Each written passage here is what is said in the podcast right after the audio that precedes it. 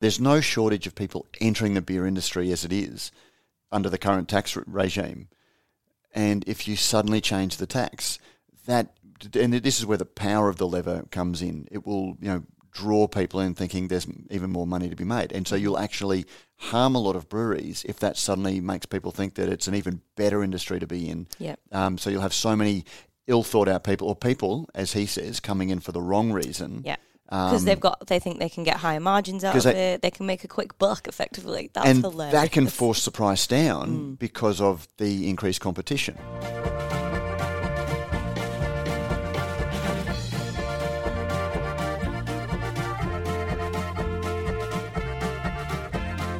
Radio Brews News is proudly presented by Cryer Malt. With over 25 years in the field, Cryer Malt are dedicated to providing the finest brewing ingredients to help brewers create the foundations of a truly excellent beer.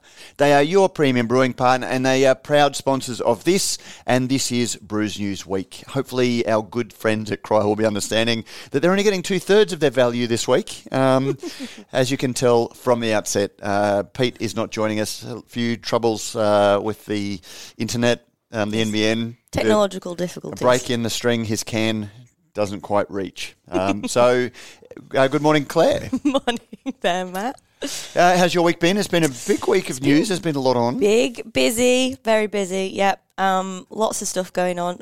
Some interesting stuff from New Zealand this week, um, and a few events and things happening. So yeah, it's been good. It, uh, it's been a great week. And Um, where have you been, sir? Oh, lightning trip to Perth, and, and it was like you know, like you can fly to Sydney in a day Mm. and just go meetings back, all good. You know, lose three Yeah, three and a half hours of travel time. Mhm. Perth, you know, like it's five hours in in, in the plane. Mm-hmm. But then you've also got that two hour time difference. It Um, knocks it out of you, doesn't it? it it's only bit, yeah. small, but I'm an early riser, um, and so you get there and you you wake your body's waking you up at three thirty, not Mhm. five thirty Brisbane time. Um, Oh, and you know, I'd, I'd, I'd gotten four hours work in um, because I couldn't get back to sleep, and then suddenly you've got a day, and then you've got the you know catch ups after work. So suddenly you know your body's telling you um, it's enough. So Yeah, anyway, but you it was should have been great asleep five hours ago. really, really good um, trip over there. Need to spend more time, and we'll be over there for uh, Western Australia Beer Week. Um, and When's that? Do you um, remember? June. June. So it'll be June, and uh, yeah, we're going to organise to have a catch up. So thank you to Rob Stewart. Um, I was going to say John Stewart, but he's the American. Um, uh, Rob uh, Stewart for asking about that, um, and we absolutely will do a WA, uh, you know, catch up when when we're over there. But no, um, good chat. Um, two really really good conversations out of it. Uh, one's already running, uh, John Stallwood. Um, so if you haven't heard from it, uh, listen to it. it it's it, it's a different chat to a lot of them. Um, as you'll hear, uh, you know, John's had a really long and very you know, interesting career in, in, in the craft beer industry and has a very unique perspective from it. He's one of the founders of the, the, the modern craft beer movement, you know, post. Uh, he actually set up his brewery pre Little Creatures, which is, regular listeners will know that's where I sort of set the, you know, the BCAD um, or you know BCE um, Yeah, CE um, for, for for modern craft beer. Um, and you know has had a really tough run of it and had a really interesting run. But gee, he makes good beer. Um, it was nice to have a beer. Um, you know, it was a late in the afternoon interview and sitting there having some of his beers, and they were just delightful. Um, Oh. So yeah, it was nice to get over there. Um, Yeah, definitely. really interesting. A couple of the venues that I went into to see, we hear so much about the breweries in WA, but to see how many venues had international beers on, I didn't see a lot from the Oh. East Coast, um, which was funny. That's really interesting. Um, because remember when the actually we might park this for Should we put it below, the, fold? We'll, um, so we'll come back to that because we want to keep this uh, nice Okay. and snappy. Um, but yeah, no, great trip to WA and uh, listen for more of Matt's postcards from the West uh, in Below the Fold. Um, but as we go on, Claire, headlines um, Colonial disappointed after the sponsor deal loss. Yeah, so this one was a sad one actually. We spotted, um, I believe it might have even been an eagle eyed Radio Brews News Facebook page um, contributor. Yes. Um, and it was at the end of last week that the AFL side, Essendon, uh, they announced that uh, they'd partnered with CUB. So we were like, well, I'm pretty sure Colonial were previously partnered with them, not exclusively, I believe. I believe they uh, that CUB still had some pouring rights there, um, but Colonial had taken over a lot of it um, in 2017. And actually, uh, now they've decided that the end of their colonial deal that they weren't going to renew that and that they were going to um, sign back on with CUB as the official sponsors. And it was a really sad one, actually. And you could tell that I spoke to Jenna Godley, who's just fantastic um, at Colonial. She's always provides amazing insights um, and fair play to her. She's so transparent. Like, it's not something you want to it's not a nice thing to discuss um, when something doesn't quite go the way you wanted it. Um, but she was very happy to do so and open up and, and provide some really, really interesting advice for brewers about how to deal with sponsorships, what to expect. Um, and she was re- still really positive about it. She said, despite that, you know, obviously we're disappointed, but we were really grateful to have been involved in that. It was a major deal when it happened in 2017. Um, I believe they were the first independent brewer in the think? in the AFL, in the yes, AFL. Yeah, yes, not in, the- in the Premier League, overall, but yeah, yeah. Um, so it was a really big deal when it happened. Um, but I think the sort of the feeling I got was that because of COVID and lots of uncertainty, lots of um, impact in the sporting world, uh, you know, they kind of were wanting the money, and you know. While Colonial have the great brand clout and great beer and all that kind of stuff, they might not necessarily have the funds that CUB do. And that's the because go back and listen to the chat with Jenna where she talks about it because it was all about building community and relationships. Really, really good advice. Um, have you seen the movie Moneyball? Um, yeah, Um, oh, of course you book. love Moneyball. I, well, uh, uh, yeah, I, That's right I, I, I won't below the fold this, but um, you know, it, it, it, it, it was interesting. You know, just like if you're playing in the A leagues, you turn up one day and suddenly, you know, the, the coach comes in and says you're cut, you're out. You know, I, I don't care that you've, you're 37 and you're three games away from, um, you know, getting your, your your pension. Bam, you're out. This is the Premier League. It's business. Yeah. Um, and that is the mindset that you, you need to adopt if you are going to play in the A leagues, in the Premier Leagues. Um, it, it, it's business. It's it's not you know just Mm-hmm. Yeah. feel good. You know, That's it. And I think like we're because the brewing industry tends to not always, but tends to be quite friendly, and people do things because they think it's the right thing On to the do, surface. or on the surface. um, and partnerships happen because um, of more sort of personal ties, I'd say sometimes, but but not anymore. But well, and that's the, the Mm. thing, you know, it, it, the narrative for craft beer has always been, you know, it's us against the world. We're small. We're battling the big guys. But 20 years on, craft beer has actually grown, and you do have businesses that are celebrating, um, you know, stadium sponsorships. You know, craft businesses that are stadium sponsorships that are a level football, um, you know, or, or whatever. Um, you've got craft brewers that are engaging in tap contracts, um, acknowledging that it's a business. You know, that the emphasis has shifted from the craft brewing business to the craft brewing business, um, and that's the thing. But you know, as I said in a comment um, during the week, you know, sometimes when you're doing that, the narrative has changed because there's a lot of people who are doing that that still want to talk about, you know, weird these little battlers doing Yeah, the doing it. the thing, and it's and, it, and it's all about the quality of the beer. And Yeah. You're going, well, is it now? it, is it? It's important, it is. but is it? You know, which was the Everything craft that beer narrative when we started. Yeah, it. so sad That's news, um, and you know, yeah, very, very Um, sad news, but a mhm. very very interesting uh, d- Yeah. discussion that shows the maturity of the industry. That's it. Do you want to take this one, Matt? You you did this one, the Um, Brewdog one. I, I, actually, I, I don't You even know. Did I? I did write something. Uh, I, I actually did. I did. I, did, I didn't. uh, well, that was on Friday. yeah, no, no. I, was trying to think because we, we get a media release in and we Mm. decide whether or not we post a media release or whether we add context and clarification Mm-hmm. uh, around it. And um, so Brewdog outlines ANZ expansion plans. Scottish-born brewery and hospitality business Brewdog has released its two-year blueprint for growth across Australia and New Zealand. The 14-page document designed to support its current crowdsourced funding campaign expands on already announced plans for the region.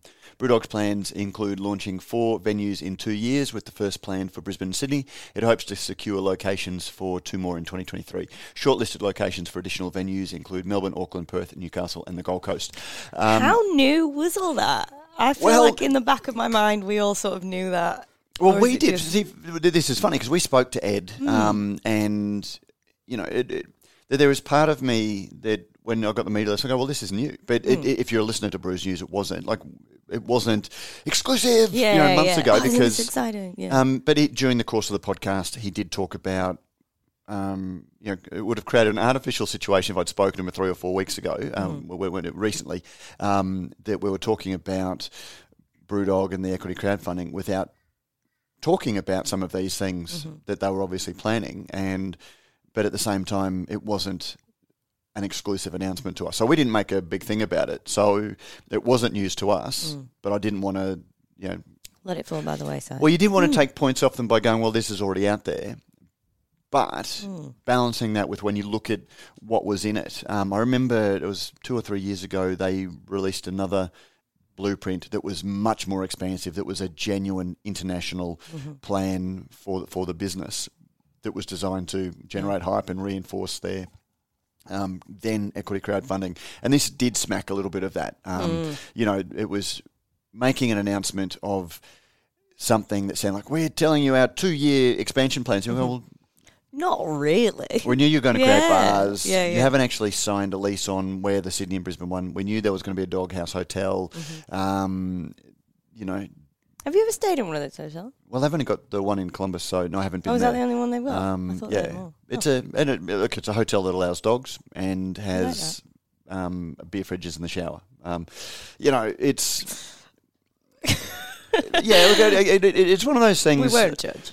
You, you can completely. We'll be honest. There's some interesting stuff in there. If you're interested, um, it's designed to support the equity crowdfunding Mm-hmm. um, um, and create awareness around the equity crowdfunding. Um, which, as, as I said, it's you know I, I think flagging is a is a reasonably fair word because there are Mm-hmm. so many people who in the comments talk about love the beer and they're making some great beer. The beer's coming out of Brisbane. Um, very, very good. You know, they're putting in a pasteurise. They're really committed. You, you can't take anything away from what the business is doing. But again, like the Queensland government, um, Cameron Dick shared this on his Facebook page, talked about the investment, and you go, well, yeah, they're building a hotel here, but then they've also announced plans for all of these bars around Australia that you've leveraged. You know, is it that good for Queensland? You know, w- what have you done for us lately? is is still resonating across um, Queensland brewers' ears when Yeah. you know if if you look at probably uh, no, I think it's a, a, a potentially a fair measure. Queensland government investment in BrewDog cash eight hundred thousand. Australians investing in BrewDog six hundred and seventy thousand. Um, you know, so Mm. when you put them two next to each other, the, the Queensland government still Yeah. Mm. sees more dollar value in BrewDog than people that are investing in BrewDog, um, which is why, so yeah. Um, anyway, we'll, we'll wait and see. But yeah, so Yeah. look, yeah, good luck to them again. Great venue. I, I will certainly spend a night um, in in the uh, Doghouse Brisbane. Um, you're spend a night in the doghouse. Yeah. Yeah, I'll, I'll, in fact, that's where Pete can stay when he's up, so he can have a shower beer. Um, And that's what happens when he doesn't come on the podcast. He gets a night in the doghouse. it's more of a reward, really. Um, okay, moving swiftly on. Um, Alcohol Beverages Australia is planning to drive jobs growth um, with a new 10 year plan. I believe it's called Vision 30, 2033. 2030, 2030. 2030, I think. or- 2030. Yeah. Um, they basically, and I thought this was an interesting one as well because they brought in Deloitte, big dog in the accounting scene, multinational, to do this study. And there's a, some really interesting stuff in there. Um, loads of stuff about wanting to reduce red tape. So they haven't gone all out and said, just get rid of excise rises, you know, stop it, blah, blah, blah, like the BA usually do. Um, I think they're trying to work with the government to, This is, yeah, look, know, it- it- here's an option for you type thing. Trying to get your head around. So you've got the Brewers Association, which Mm. is you know the, the, the big brewers, and then those same businesses are in the Australian Beverages Association, which also has distillers and things like that, and the winemakers. Crazy.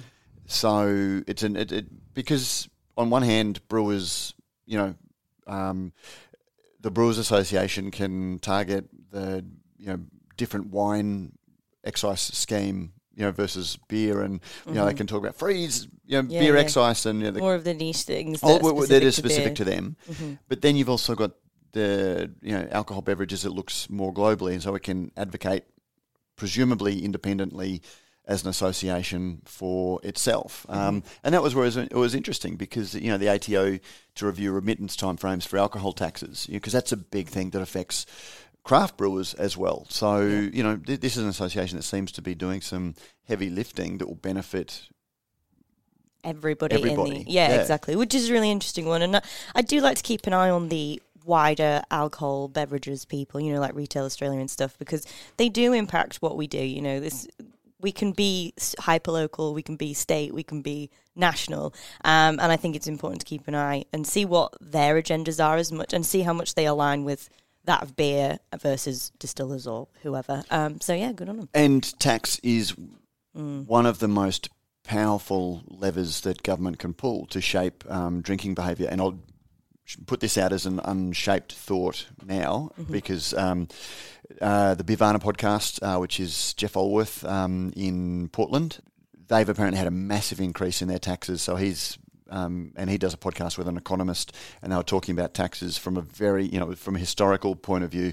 Um, but it was interesting to hear them talking about it. And I wanted to let's say, look, if you want to look at the power of taxes, look at the Australian, um, you know, experience because we do have high alcohol taxes and people still drink, but it very much shapes where the money goes. And there was a study that came out that I've saved um, for us to to look at.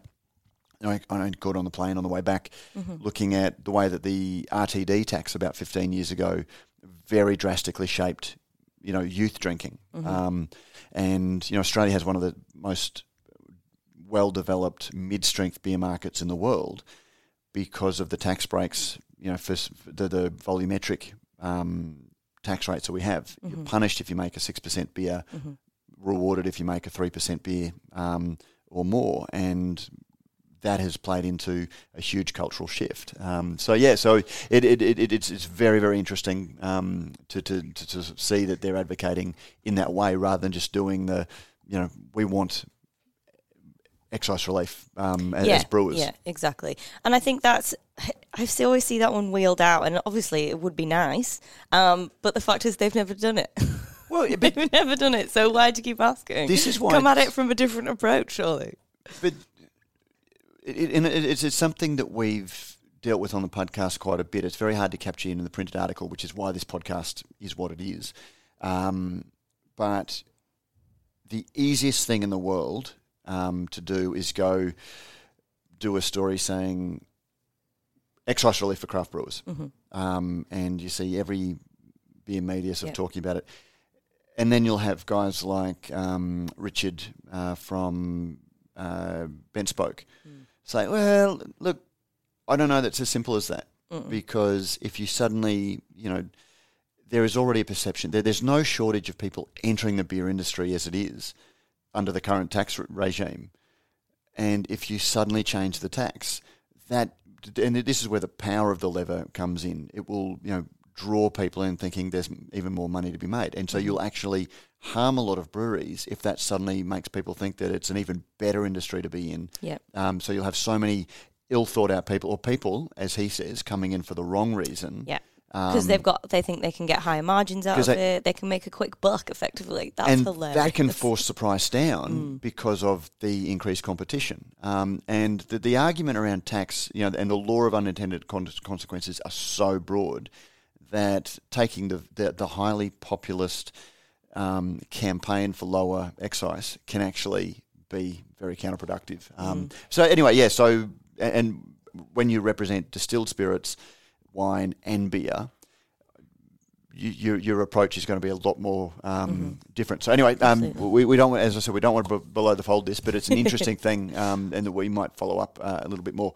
Next one, I was actually hoping Pete would be here for this one. Um, because uh, I've not Brahini it brothers, yeah, no, well we didn't. and I can't pronounce it. we, we, I don't think it's Brahini um, Brahini? brothers. Yeah, very. Um, again, we'll save this. We'll park this for Pete to report back oh, yeah. Good next week. Um, Brahini Brothers. Um, it's a I think a fifth generation descendant of a family who were just if you name an important brewery, they seem to have been involved in it. Um, Brett Literally Stubbs. all of them. I was going to say Yeah. Brett Stubbs did that great article, like the history of them, and there were Braheny brothers in all the that's, breweries. I think that's probably how we'll Is that pronounce it. We'll Um, yeah, and, and they started, you know, I, I think they were involved in some of the breweries that went on to become Carlton United Breweries. They were involved in the early foundations of what became Castlemaine Perkins from memory.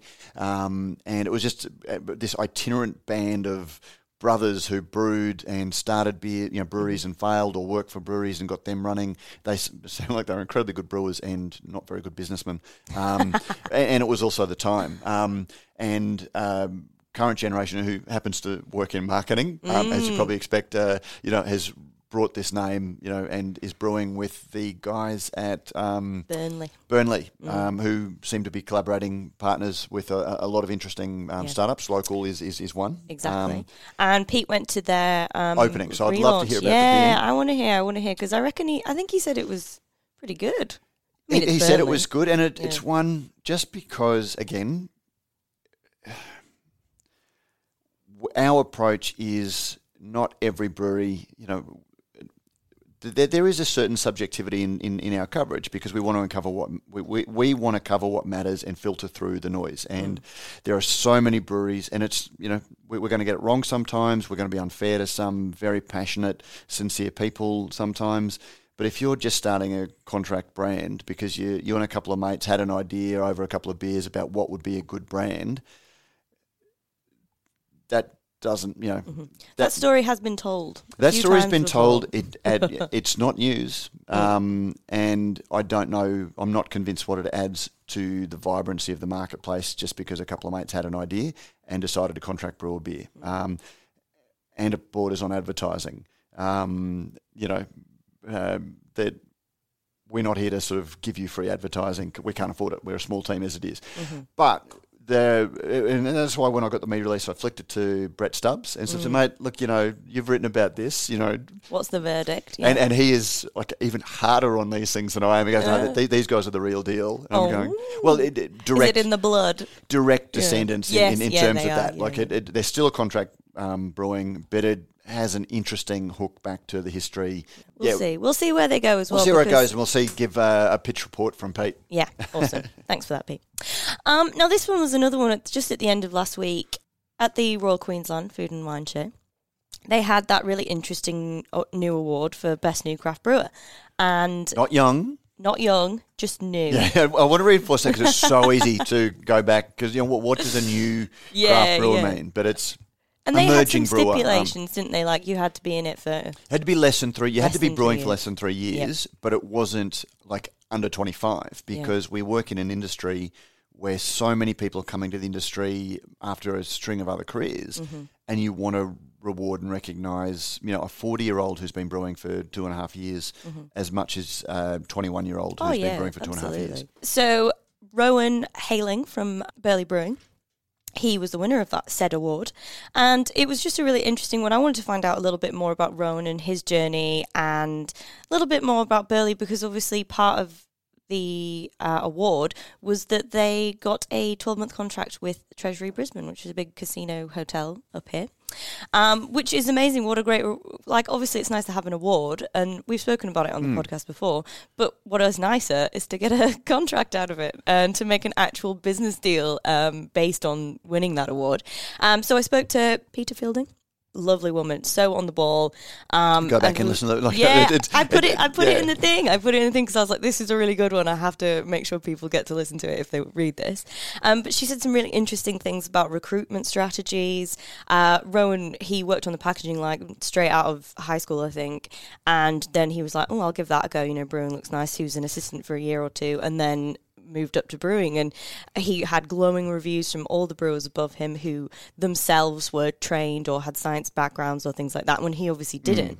Um, and she said that part of what made Burleigh such a success was the diversity of backgrounds in the brewing team um, and to the point where they'd actually managed to attract some major um, some brewers from major brew, uh, brewing companies, which is awesome, which is so cool, um, and says a lot about the craft industry. She made the point that you know if if we're the craft industry, the independent industry, whatever you want to call it, is seen as a viable career choice by someone who could have comfortably sat in Lion or sat under a CUB brand or whatever for the rest of their lives, and they've taken a chance and gone to a brewery like Burleigh. Why the hell not? That's amazing. And that's you know, it, it, I, I think I communicated this during the, the, the podcast with Peta and Brennan. Is that it's it's one of my mea culpas, you know, like or actually that's probably a bit unfair. It's one of my learnings, you know, um, as I've watched the the craft brewing industry and coming into it as a passionate advocate for you know debating passionately what craft meant and things like that. And Burleigh was a brewing uh, company that came in and didn't want to play in that really niche avant-garde area. They were um, a business, and for you know the early part of my career writing about it, they weren't that interesting for that reason. But as the industry has grown up around them, they haven't changed. They're still doing what they always did, and in that sense, they are far more relevant as a model for what small brewers who want to grow should be doing than you know anyone who's out there doing the most exotic, esoteric beers to cater to the now, um, thinking that, that this is how the industry is always going to be. Um, and, and I, I, need to be a little bit careful because I, you know, I was a, a, judge on that, but he was just a really mm. impressive young man, mm-hmm. and I was really hat tip to you. Um, an, an, article that was essentially about him was about the industry um, and training and how that Absolutely. award and that recognition for him goes into a much bigger um, business mindset around training and staff development. Absolutely. So, uh, um, but Matt, if Burleigh decided to go avant-garde, as you say. If they, they wanted to they bring wanted out to, a small batch beer, if they wanted to go wild, if they wanted to copy a bit of Omnipollo or something like that, what? well, listen to you. I know, right? Um, what would they do? What if they need to change their cans? It would be madness. Well, they they've only got one beer in cans because a lot of their beer is still in bottles. Mm. But if they mm. did want a short run of cans, um, I would still absolutely be calling to mind uh, Rallings labels, packers, and stick, and is suggesting they call one 852 235 to discuss how that small batch, you know, because, I, and I was down there when I recorded the podcast, mm. and that brewery is groaning. There's not no, no room for a machine to put these shrink wrap labels on mm. um, because they're flat out getting tanks in there. But the greatest thing is they don't need room because it's they come pre-shrunk. They come pre-shrunk. Rallings look oh, after it. They deliver it to you as you need, and then you just get them out and you do what you do That's and it. do what you do well. So if you would like to find out more, um, contact Rallings Labels, Stickers and Packaging on 1300 852 235 to discuss further. I think Pete would be proud of us. Number one that we remembered, because we usually don't when it's just me and you. Um, okay. Ooh. This was a yeah n- n- interesting story. Um, yeah. Hill Farmstead founder in, in, endures ISO for New Zealand hop selection. Um, this was a story that was pitched by our uh, one one of our New Zealand journalists, um, Denise Garland. Shaun Hill, brewer and founder of world-renowned US brewery Farm uh, Hill Farmstead is considered so crucial to a New Zealand hop development program that he has been allowed through Aotearoa's. Um, Oof, good one. It doesn't roll. Yeah, so you have to stop and think because it's not uh, borders for the country's hop harvest. He is in the country to work with the Hapi uh, Brewing Success Program, a seven-year primary growth partnership project between Ministry of Primary Industries, Garage Project, and Freestyle Farms Hop Farm, which aims to develop a thriving international hop industry through a sustainable supply of premium hops, precision farming and processing methods, and direct to uh, market channels. Um, interesting, again, the, the, the fact that Hill Farmstead, which is one of the um, Tickers Delights, you know, the, the beer Tickers Delights, it's, you know, um, one of those really niche, highly desired, small. I always think it's got like Wildflower or Van Diemen vibes to it. You think? Oh, well, see, I'd actually put it because uh, Shaun Hill has a bit of a cult leader mm. presence you know, and they're um, on a, a, little full on a little farm. Very strong opinions. um, you know, my way is the right way, or, or mm. I'm going to do it my my way, and I don't care what the rest of the world thinks about me, which mm. is great, and it's you know, and, and you, you, need to respect that. Yep. And some of that came through in the article where he was pretty. Um, well, he wasn't nice. He wasn't balanced um, in his mm. discussion of the New Zealand and the Australian hop industries. Um, he wasn't nuanced. Um, we'll put it that way.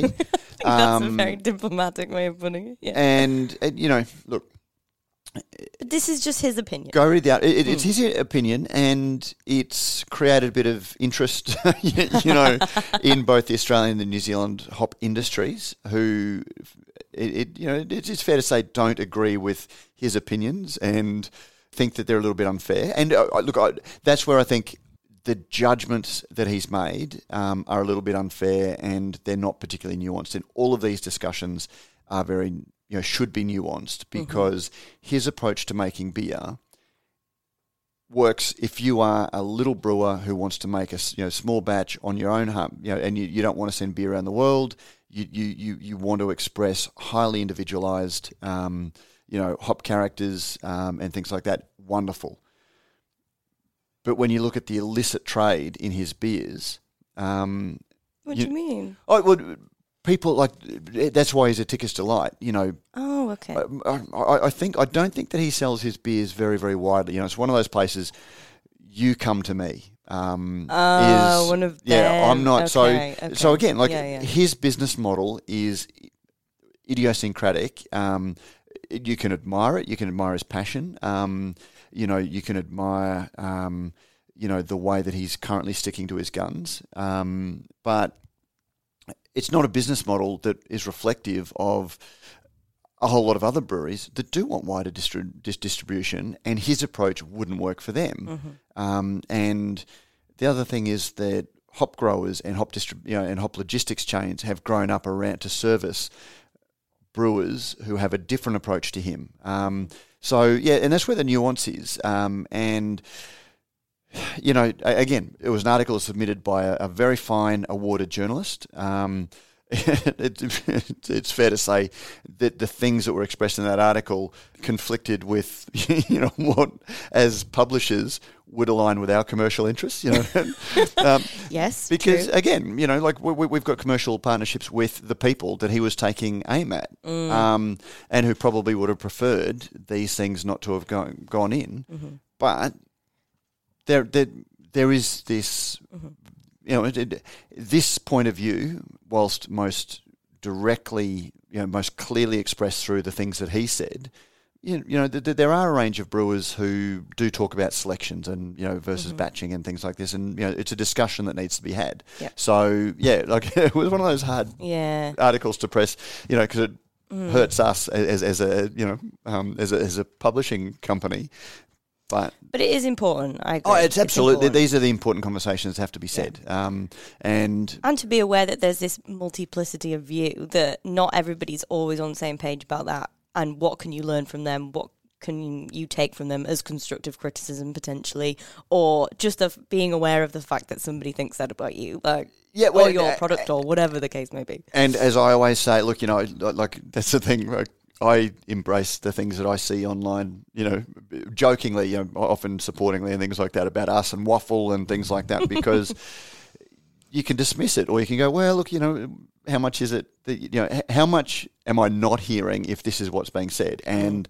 you know, having a personality like Shaun Hill who is willing to say these things when you know that these things are being said and generally prefaced by, don't quote me on this, um, it's a conversation that the industry needs to have, yeah. um, you know, good or bad.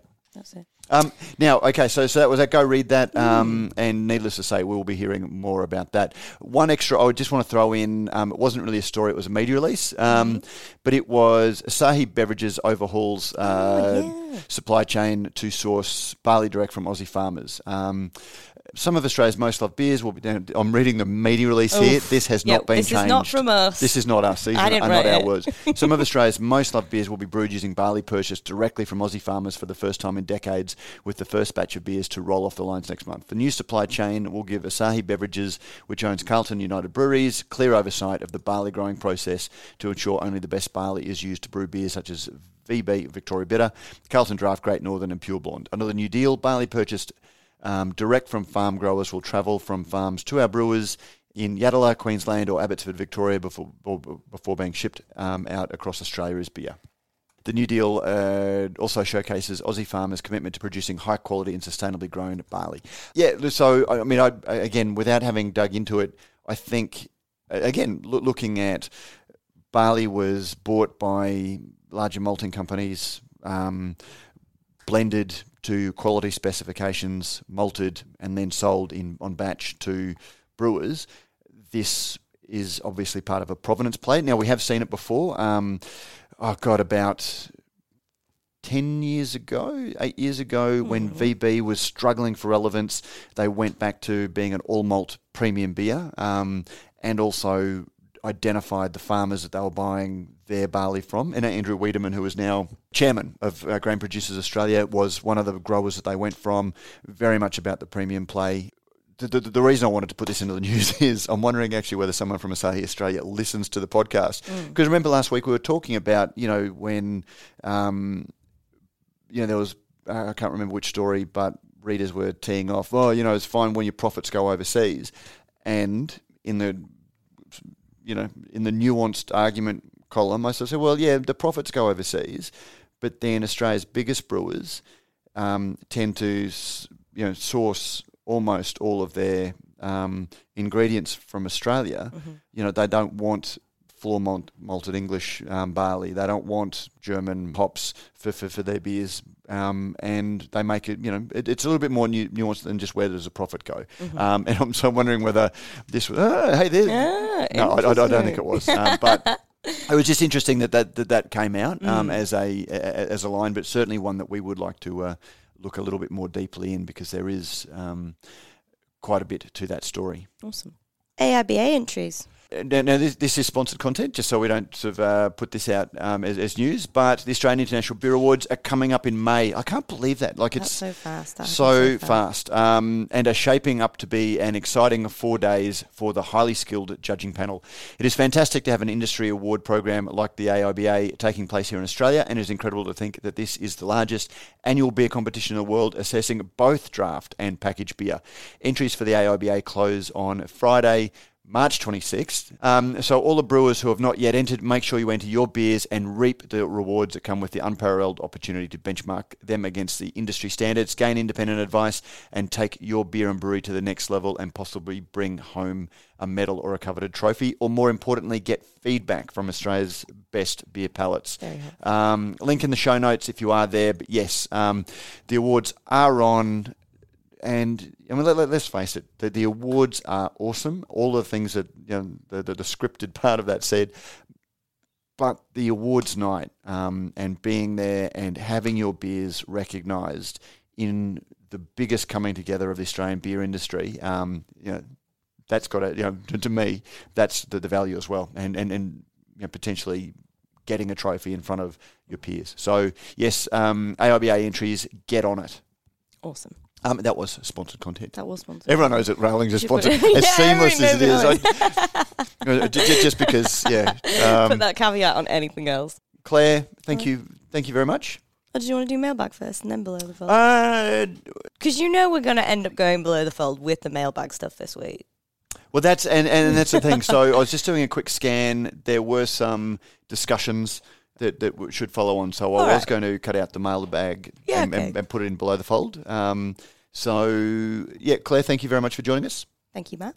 Pete, lift your game for next week, or you know, oh sorry, NBN, lift your game for next week. We have missed you, even though we've moved this along at quite a I think cracking, we've done all right. done actually, reasonably well. Um, and yes, all thank you if if you just tune in for the news and not the waffle. Um, Just a uh, little bit of the, waffle. the, the little bit. Of, Just a touch. Not too much. that hurts. I thought, Oh, no, me- me Anyway, well, now we're waffling. Thank you. Uh, and yes, um, you can join us for further discussion uh, in Below the Fold, which will follow after the uh, our outro music, um, or you can join us in the podcast um, uh, Facebook group. Um, that you know, really, really good discussion. Um, uh, you know, like th- this week just highlights how good that um, group is. Variety of opinions, respectfully made and respectfully received. Um, so you can join us there. Soapbox. If you can't remember that, um, just sort of say listen to the podcast. Um, and uh, yeah, Yeah. join in. But otherwise, we will be back next week with more Brews News Week. And we're back. Yay! um, anything out of the news that you wanted to go a little bit further in? There's a few people chatting about some news articles in the mailbag, so do you want me to read them out Yep, and then we can absolutely. discuss? How about that? Shane Westmore on Brews News fa- Facebook page, RE the Brewdog ANZ expansion plans. Shane says, Yeah, I know why this crowdsourcing equity thing hasn't been embraced by locals. It's because Brewdog assume that they can jump in front of all the indep- Australian independent brewers by coming and trying to take away the years of hard work that indies have done to build up the industry. They're trying to muscle out on the competition and are no better than the big brewers. It reminds me of Starbucks assuming that they could come into Australia and suddenly dominate by combating the already established culture. It's not that easy. Such a shame since they make some pretty decent beers. I think that's a bit harsh, eh? I didn't, well, comparing them as no, look.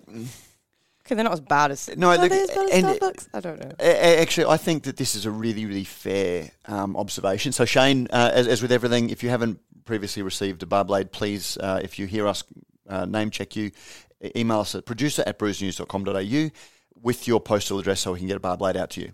Um, and that goes for anyone whose uh, emails we read out. Um, I actually think that this really nicely sums up the challenge with this, this story. Um, Brewdog really pioneering craft brewers, um, really turned that hype into we'll invest in hype making rather than advertising because we can't compete with the big brewers on their, their ads and we'll get people talking about us. But in parallel with that, they have really strongly focused on quality, on beers, on relevance, and all of those things. You know, so on a, on a business, to their credit, they've managed to leverage off that in the crowdfunding stakes, um, particularly early on. But that's where the further away you get from those core things of what the brewing industry can and should be, um, you, you, you start getting into people who aren't as invested and aren't as true believers are going to start asking questions about exactly what it is that they, they're doing, what they're bringing. And, you know, on one level, the, the, the equity crowdfunding, if you look at, if I was an institutional investor or if I was a sophisticated investor wanting to come in and, you know, drop the million dollars that, um, you know, actually they've only raised $700,000. We'll round up by the time this podcast comes out. Um, you know, or, you know, a significant portion of what they wanted to raise – you would be getting your investment at a, such a better rate than the equity punks um, are getting. Um, and that's fine if you are just a beer club. Um, that gives you a little bit, but they do pitch it as an investment. Um, in all of the media statements that they've um, raised as, a, as, a, as they've come out, they've talked about, um, you know, the first you know, round of equity crowdfunders made a thousand percent return on their investment everyone else is going to, you know, if, if there was an IPO, they would be getting a fraction of what they're investing um, based on the the value that Oh, Brewdog yeah, would get. There definitely. is so much we work in Brewdog.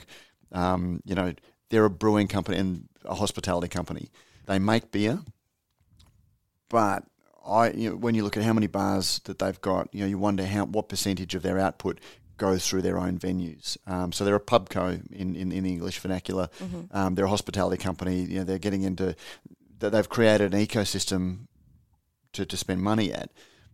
But globally, in terms of the profit that they're making, they're on par with Coopers. Um, and Coopers isn't a multi-billion dollar company. Um, I, I think they're more relevant than Coopers. That gives them a higher growth perspective than Coopers. But you know, yeah. So when, when, you you bring it, it's a bit unfair to say they're trying to take away all the hard work that indies. Why? well, no, because they are in it. Like that, that's the thing. Like they started in India and they've been very, very smart, and that's Mm. why I gave that very long preamble. But when you land them in the Australian context, they don't bring anything. And, and it, this is where I criticise the Queensland government more than I criticise Mm. BrewDog because you know, if you've got the Queensland government, you know, who's gotten into a bidding war with another state government and wants to get you here, you're Oh, going to yeah. take the money. yeah, yeah. Um, fair enough. you know, that's But is that the That was just Brewdog's smart. fault or the government's fault? well, well you know, Because the government have decided that. I actually think that that's hurt Brewdog's narrative in Australia. I, I, I wonder whether Oh, Brewdog would be regretting it now. I think so. Um, because you know, for eight hundred grand, the the Queensland the, the the the thing that you get from Ed is that Brewdog, you know, the money is nice, the money helps, the money you know is a lever that they can you know invest in in, in the business. But it is as much about the community Mm-hmm. that they're buying up. You know, he, he made it more about the community, whereas I think the money, you know, the, the, the, the, money's, the money helps when you look at they've raised how much they've raised Mm. globally. But it is an engagement, a very important engagement tool that brings people into the into the ecosystem. And when you look at comments like Shane's in Australia, I think that money that they've got from the Queensland government may have actually hurt them. Oh yeah. Because oh, well, you know, they're getting money from the government; they don't need my money. Yeah, yeah. Secondly, you know, they're you know, why isn't the government helping other things? And it looks like they they've come in and and, and, and shouldered out rather than building a brand that they then more Yeah. quietly. Um, And I think that is part of it because they did come in a little bit bolshy, like with even with their venue in Brisbane, and everyone made fun of them for having fire pits and stuff. It's it's a little bit of lack of knowledge about the market that you're going into. Perhaps is that would you, would you say that's fair to say? yeah, but that's I don't and, think uh, I think they're more a bull in a china shop really than Well, and and it, When it yeah, comes to yeah, stuff but like like we'll, we'll call this episode "Mea Culpa," I think, because it's, it's another one. Like you know, we, express opinions on, on this podcast, Mm. and sometimes they conflict. But we're also very open to revisiting our opinions um, because Mm-hmm. hopefully we're intellectually flexible. You know, but you know, and, and you know, I made a, I, I made a lot of fun of BrewDog. Um, you know, coming in and you know having fire pits and, and stuff like that. um, and I think deservedly so. So Mm. Just a little actually, yeah, yeah, maybe That's not fair. mea culpa. I, th- I think that was a very relevant and you know a- appropriate comment to be made. And the, the the lack of shade, you know, they've got fire pits and no shade, and all of these sorts of things for an outdoor dining event. But BrewDog is a company that learns very quickly, and they, they do apply those those those lessons. Mm-hmm. Um, and the, the people on the ground uh, seem to be empowered to um, you know do that. So Mm-hmm. I would hate to criticise anybody for trying, and I'm highly finger quoting this failing or you know getting it wrong or misstepping, Mm-hmm. because ultimately that's what entrepreneurism and try, you know, trialing and failing and you know pivoting and changing and you know And I think just the fact that they've done it on a bit more of a public platform than a small brewer would do it, that hasn't helped them. Um, well funnily enough like well, we were going to have a podcast um one, we- we- loo- looking at how we can sort of cover it it was two or three years ago and I've actually got a logo for it plans and pivots was a podcast that we wanted to do where we went back and revisited breweries two years after they opened oh, cool. um, to sort of do that learning podcast. Um, unfortunately, COVID, you couldn't call something pivots without people being so sick of pivoting. Oh, yeah, um, yeah. You know, we've had the pivots bejesus out of it. But yeah, that, yeah. uh, but again, like you, every business opens um, and changes. You know, The plan changes. You and- have and- to adapt in fact, to whatever. some of the interviews I did in preparation for that, I interviewed uh, the lieutenant com- colonel who was the commanding officer of the combat training regiment of the Australian Army, because it was a really interesting uh, Oh, chat. Because I wanted to take it because. There was a, a whole lot of famous military quotes, and uh, I think it was Schlieffen. You know, no plan survives contact with the enemy. Um, you know, and then uh, um, Dwight Eisenhower, you know, adapted that to that. I don't believe in plans, but I believe in planning. Um, and you know, really, and so I, that was the thing. You know, every brewery needs a plan, but the day you know your enemy is the market, and when you open, it's the people who come in that you need to be responding to when you go back and revisit your plan. You know, if your mm-hmm. plan's not meeting the people who are actually coming in, Yeah. you need to change. And that was where the plans and pivots came out. And, you know, so the commanding officer of the Australian Army se- seemed to be, you know, how, do, how does the army do this? You know, like you go in and suddenly, oops, you know, the enemy's got a plan as well. Yeah, yeah. We need to change. That's how do it. you do that? So, um, you know, I, I didn't trademark this, but you know, I yeah. if, if a podcast comes out sort of looking at this, we're going to know. us. Yeah. That was us. Um, but yeah, and, and, and so that's what's fascinating. So I don't want to criticise BrewDog for doing that. And if you know if they open, you know, in, in another place, I'm sure that they will have had that that, that learning. Exactly, that's the thing. Yeah. Anyway, that was God. That, actually, that was some good. Some good waffle. fold, It was uh, great waffle. yeah. Yeah. Okay. Cool. Who else have we got?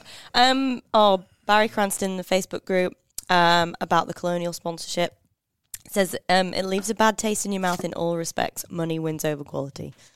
And I mean, we touched on that, didn't we? No, there? well, uh, yeah, but I mean, About the money winning. Quality is a Yeah. very, you know, what, what do you mean by quality? Yeah, because yeah, uh, again, the, the beers, I was incredibly disappointed. Um, to go to to go to the Qantas Club um, when I was flying to uh. Perth. Uh, well, no, everyone's a member of the Qantas Club, um, but um, it was I was really disappointed that you know, having previously been to the Virgin Lounge, you know, that they at least had, you know, like Pirate Life or Four Pines or, you know, Mm. craft beer on. Um, maybe it's a sign of the times, reduced capacities, want a higher turnover. Um, but, you know, the most interesting beer, for want of a better term, was Furphy. Um, No craft beer. Commercial deal. But I think it, it, it it's interesting. There's very much a two way street on this. Um, I, I wouldn't say quality because the beers no, aren't bad. I agree. I'd say the money wins Diversity. probably. Yeah, well, yeah, but it, and the money does win, but it's business um, Yes. at the end of the day. It is. And uh, in, interesting thing, next Monday night, thi- this upcoming Monday night, I'd been asked to pull together a selection of Queensland brewers in a small number and far too limited a number for the number of brewers that there are to go to Parliament House um, and Oh, cool. um, meet some members of Parliament. You know, gi- given that I'm a dissenting voice or often a dissenting voice um, to Yes, Queensland politicians, yeah. um, but but uh, but actually, In again, a good way. well, but but full credit to them. They're not going well. You, you know, criticise so we're going to block our you legislation, out. so Yeah, you're, you're out. It's you're well, out. you know, you bringing together a bunch of people. Um, we we talked about the podcast a year ago. Um, Queensland Parliament. Um, Chris Whiting MP um, really championed, um, you know, with Curtis Pitt, who was a procurement, who I think the Speaker of the Parliament, getting Queensland craft beers on the Parliament House menu because we need to be showcasing. Mm-hmm. We do that for Queensland grown produce and things like that. And in addition to XXXX made in Queensland, Queensland craft beers. So I said to the Parliament House catering, "Oh look, you know, um, what what beers have you got on from the craft beer list currently?" And you know, they sort of said, "Well, actually, um, we've had Oh. to scale those back. Um, Oh, we do okay. have a, right. a, small selection of Queensland craft beers. I think it was eight Queensland craft Oh, beers. okay. Had to scale it back Why did they because but they weren't being ordered." Um, oh. and so we had to have, you know, highly discounted, you know, promotion things because the, the date codes on beers, Yes. we had to turn them over. Interesting. And to me, that really, really highlights the problem. Um, a, a whole lot of problems, but you've you've got somebody that is actively, consciously supporting small brewers. But at the end of the day, they can't sell out of code code beer. Yeah. They've got budgets. You know, if, yeah, yeah. if- they if can't force people to buy it. they're going to have the Courier-Mail, you know, looking, you know, why are you dumping all of this beer? Why are you giving, you know, expensive Mm. the craft beer? would like love that. yeah, and, and they would sort of, you know, there would be uh, It would be bad for the parliamentary industry, bad for estimates them. and things like that. Yeah. And at the end of the day, the, the beer's not turning over Mm-hmm. because the members aren't drinking, you know, it, when they go to the pub, they don't drink the beers themselves, obviously, or they don't drink craft beer themselves. Obviously, so yeah. So on Monday night, um, and it, you know, like we're we're sponsoring it, we're paying for, for the food and things like that. Um, I hope it's not conflict as Brews News paying make, making the payment, but we're actually paying for the food um, in, in together with Chris Whiting, who and, and a couple of other members of Parliament. Um, but yeah, and, and that highlights the problem. So it's not a sponsored deal; it's a business deal um, because Parliament House needs to run at a profit. Um, but that was a really powerful way of highlighting. You know, if the Qantas Club isn't turning over beers because there's not the demand, um, and this is where craft brewers need to be saying, you know, if you're going to complain about the lack of diversity of beers on tap, you know, at the football or whatever, part of it is is these uh, businesses that were very hurt by COVID themselves. You know, the football clubs really struggled Mm-hmm. Oh, during yeah. COVID. The money is going to help them, um, but then there's the, the, the flip side. Brewers need to be supporting their beer, creating the demand for it, Mm-hmm. because at the because if there is demand, if people are going up and going, well, haven't you got anything more interesting than Yeah. this? That's going to hurt the businesses longer term as well, and it. it also says a lot about the businesses that they've look. You're not a very contemporary business because you're not supporting Yeah. these great independent brewers. Yeah. And I think part of, from a business perspective as well, this sort of return to the comfortable, what you know, what you know is going to sell, what you, a company that you know will probably give you a good deal on your rebate or whatever the case may be. The comfort of that, I don't think you can overestimate in a post COVID world when we just got dealt a shit hand and it creates so much uncertainty. So they'll go back to what they know. Craft beer is out, not out there, but it's a gamble for some of these places. When you look at the the mainstream media stories of how much this hurt, you know, sporting clubs that rely on gate revenues and things like that. Um, you know, cut them some slack this year, you know, or for Yeah. this current cycle, and, Yeah, and maybe that is you know the, one of the untold stories of this profile because they need the money, and if you know if they're making commercial decisions, um, a lot of breweries have made commer- you know, a lot of small breweries have made commercial decisions um, out of it as well. Um, and, and one of the, I'm not sure if it's in the in, in, in the chat, but there was the interesting discussion. I shared that discussion around Stone. Um, there's a, I can hear everyone ticking their bingo cards. Um, but it, it wasn't interesting because Pete and I had a bit of fun at Stone's expense when we were having their Mexican lager. As you do, yes. Um, when we were there a couple of uh, two years ago, um, and and I did, wasn't having a go at them um, for having a commercial lager when I shared that article. It was a really interesting business decision. The fun that I've had at Stone's expense has been at Greg Koch's expense because you, you've heard the podcasts, you know, the 20 Greg 2011 versus Oh yes. Greg 2018. Oh yes. Um, the point that I was making is the business is maturing, and and incidentally, that's why you know the, the mea culpa element of you know you need to acknowledge when you got it wrong, and when the narrative has changed, and when the industry has grown around you, and that thing that I said that I believed in and and was true to some extent in my reality, then has changed. Stone, you know, um, that that podcast um, was predicated on Greg Koch tweeting. Um, I'd engage with him on Twitter about he would, had had this term insidious creep, where you know this is what you believe in, and then you gradually start watering it down, and it's insidious creep. You know, gradually, suddenly you're you're mainstream. Yeah. And he said that at a time when, you know, and I said, well, is that a little bit like sending your beers halfway around the world for them to sit on a bottle shop shelf for 12 months? Um, and he went, oh, you don't know what you're talking about. Well, you know, I kind of do. I've got Um, photographic in- evidence. in, In, in, in this case, I do. And so that was where we had the chat. And Mm. he did everything he could not to acknowledge that the business had moved on, they needed different markets, and you know he, he tried to defend the logistics. Logistics is better. No, it's not. It's, there's, we've got more pull through. Mm-hmm. Clearly, you don't. Um, you know the retailers are better. We're pulling it off. You know all of these things that he justified in that 2011 Mm-hmm. were his refusal to acknowledge that his narrative was cha- had had been changed. Mm-hmm. Um, and but yet he was calling other people out in a way that was really really unfair because every business goes through yeah. this Well, it's his own fault for putting his head above the parapet. You're gonna get shot if that's the case. But that's his. See, that's his personal narrative, you know, and, and that Mm. was, you know, and that was why I said um, apparently we were worthy because arrogant bastard was a beer they had. We're not worthy, you know. Sorry, you're not worthy, um, essentially, and issuing a challenge that you need to be up. You need to be a Mm. better drinker to drink our beers. Great marketing slogan, a lot of, and they called it arrogant bastard and all of these things. So it was a really good thing. But that's great when the beers that you are making are a challenge to people. When, when, when you're looking, you know, when, when your CEO is saying, well, we've got this Mexican lager because that allows us to talk to a whole lot of people that don't want to be challenged, then maybe your narrative needs to change a little bit as well. And I don't think they'd get away with arrogant bastard now. Like if they released it right now, I think it's it's not in keeping with It would be a little bit general tone deaf, feeling. yeah. It would. It would. It would be completely tone deaf, and everyone would be like, "Oh God." But it was also what it was the mindset, and it was the challenge, and it was the throwdown, and it was the you know, this is what craft beer is about.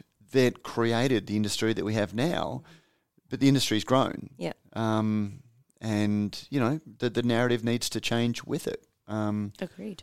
so Agreed. mm. Um, what else have we got? Daniel Ridd, um, Oh, minimum Facebook group. packs. Yeah, look, actually, th- th- this is one. I mean, Daniel says it all. Um, what's the feeling regarding minimum purchase packs? There has been endless discussion online, so probably won't do it here. There's been some really good points of view online. They have referenced other really good points of view and linked to it. Um, not promoting our Facebook group um, specifically, but you can go in. Daniel essentially asks. Um, he had a family member who wants to try, you know, who aren't craft beer people, but do enjoy trying. They went into a pub, uh, in, into a bottle shop, and were told, no, you can't buy singles of craft beer. You have to buy a four pack. Um, and this is one of those things, a little bit like children in brew pubs. You know, all of these things. I don't think that there is any right or wrong answer based on where you you know where you come in the spectrum. Um, you know, if, if you're a retailer, you're gonna have a point of view. If you're a consumer, you're gonna have a point of view. There's no right or wrong answer, depending on what your per- personal approach um, is from. But um, jump in the, the discussion, go see Daniel's point and all of the discussion, and it was it was one of two or three discussions um, in the that made me. You know, I don't know whether I'm uh, permitted to have a paternal pride, but we've created this very nice discussion group there that, as I said, is respectful. It's a safe space. It Oh, oh, yeah, I, space. I mean, I, I don't. It, it- it's just respectful. Um, replies respectful, points of view respectful. Um, they acknowledge that you know opinions are inherently arguments. Um, that you know that there is going to be a, you know if you believe something, someone's going to have a point of view. Therefore, your opinion is inherently an argument. But let's respect each other and Yep. issue the things that shape our argument and, and put out the things that shape our argument. So yeah, that was a great one. Cool. Um, well, I had loads of stuff additionally, but I we've, been a nice hour. Well, the, gone- the, other, the only thing I will say is it was another um, article, the, the free tastings, uh, Pursuit of Hoppiness, Michael Mm, yeah. Donaldson's website in New Zealand. Again, um, very New Zealand based, but they, you know, we'll share the things that are um, relevant over here, um, Yeah, such yeah. as this one.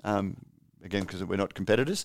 But it was an interesting one. There was a bar owner who, now, I, I think some people thought it was designed to talk about tasting paddles, Mm-hmm. not tasters, where it was essentially a bar owner saying, you know, if you go in and go, "Ooh, I haven't tried that before. Can I have a little sip of that to see whether I like it?" Yeah, Um, like just a little, a little almost like a shot glass yeah, type a little thing. shot glass, Yeah, yeah. which is one of the things I've always celebrated about craft beer. But this bar owner was saying it went into ticker culture. You know, people were then having a sip of it and pontificating on Untappd and things like that. And yeah, look, I'm going to be the first one who's at the front of that line going, yeah, that is shitty behaviour. That is true, baby. But I, you know, I also thought, well, you know, if, if, if, if that's the worst part of it, you know, and Pete and I have, when we do the exhibition stand, we have the flogs that come up that just want, you know, they think they've put one over you Yeah, where yeah. they sort of go, oh, can I try that? And you give them a little sip. They go, oh, I'll try that one. Try that one. And, you know, they, they pretend that they're really savouring it Yeah, just yeah. to form They're an opinion. thinking about buying one. Five samples sure. later, they go, hmm, mate, I'm not thirsty now. Of course, you're not bloody thirsty. You've just had, you know, a litre of tasters. Um, I'll, I'll come back later, mate. You don't need, like, I don't care. Like, you know, if, if, if yeah, Yeah. you're always going to have those. Yeah, that's just standard. That's like working in hospital. You're going to get broader, like that. the, the broader good that tasters do the industry are worth tolerating those flogs. It's mm. worth tolerating the flogs who then go and, on the basis of a 15 mil sample, you know, think that that entitles them to have a strong view on Yeah. Untappd. I mean, I, the, the Untappd universe is. Oh, I It's an shared something else. One. Yeah. So go, so go do that. So I just wanted to because again, it was one of those ones that so good to have Mm. industry professionals, people who aren't industry professionals but think deeply about beer, all exchanging points of view Yeah. in, in, in the Facebook group. So yeah, I don't want to be thinking that that's. It's just I, I get so much from the discussions that that take place there. Um, so yeah, Cool.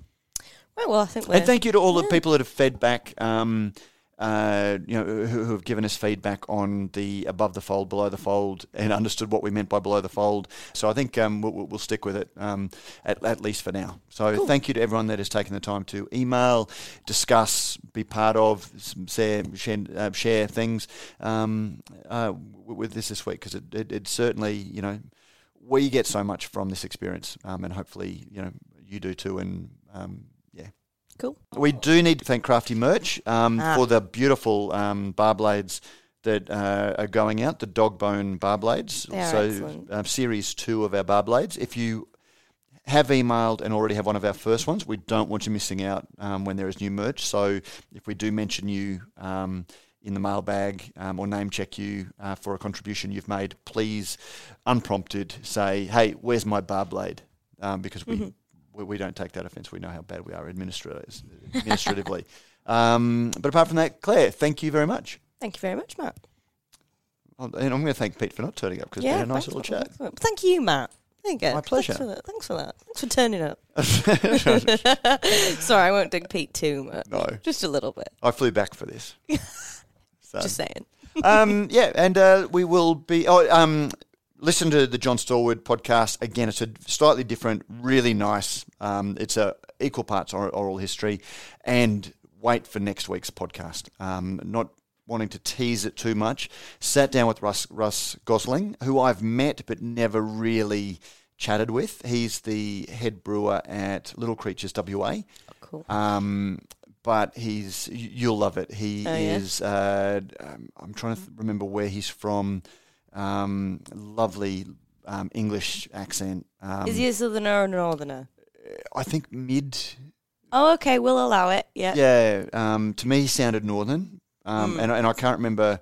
Um, where it was from. I mean, I can't remember the beer that, um, but he brewed in a lot of old English pubs. But he still got the lovely.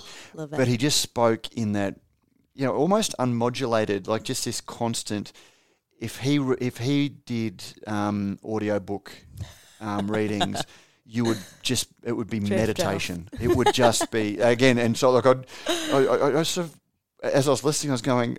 I can't describe this as soporific or because the Yeah, content. It was just such beautiful Yeah. content.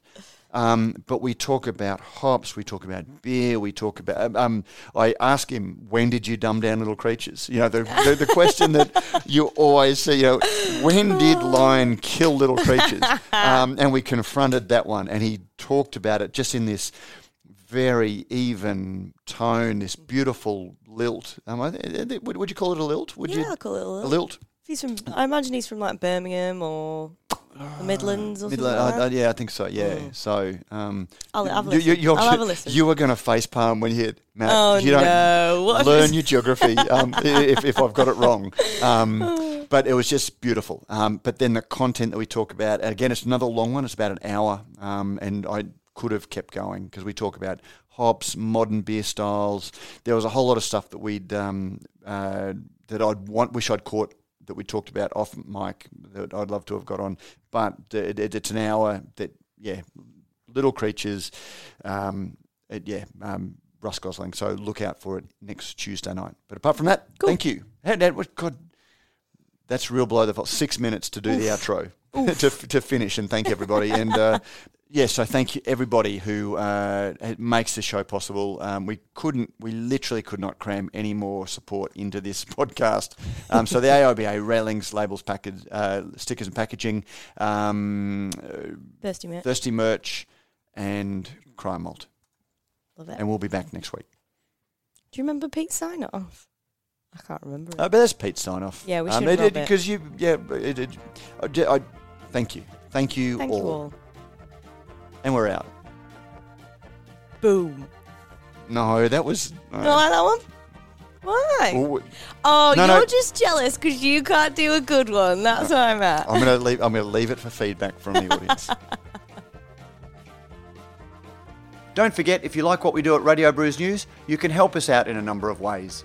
You can sponsor the show either by a small monthly contribution or through a one-off donation. You can find details in the show notes. You can review our podcast on iTunes or your favourite podcasting service. Let us know what you think and help others discover the show. Finally, you can tell us directly what you think by sending an email to producer at brewsnews.com.au. All letters received will receive a Brews News bottle opener. We love hearing your thoughts on the stories we cover because beer is a conversation.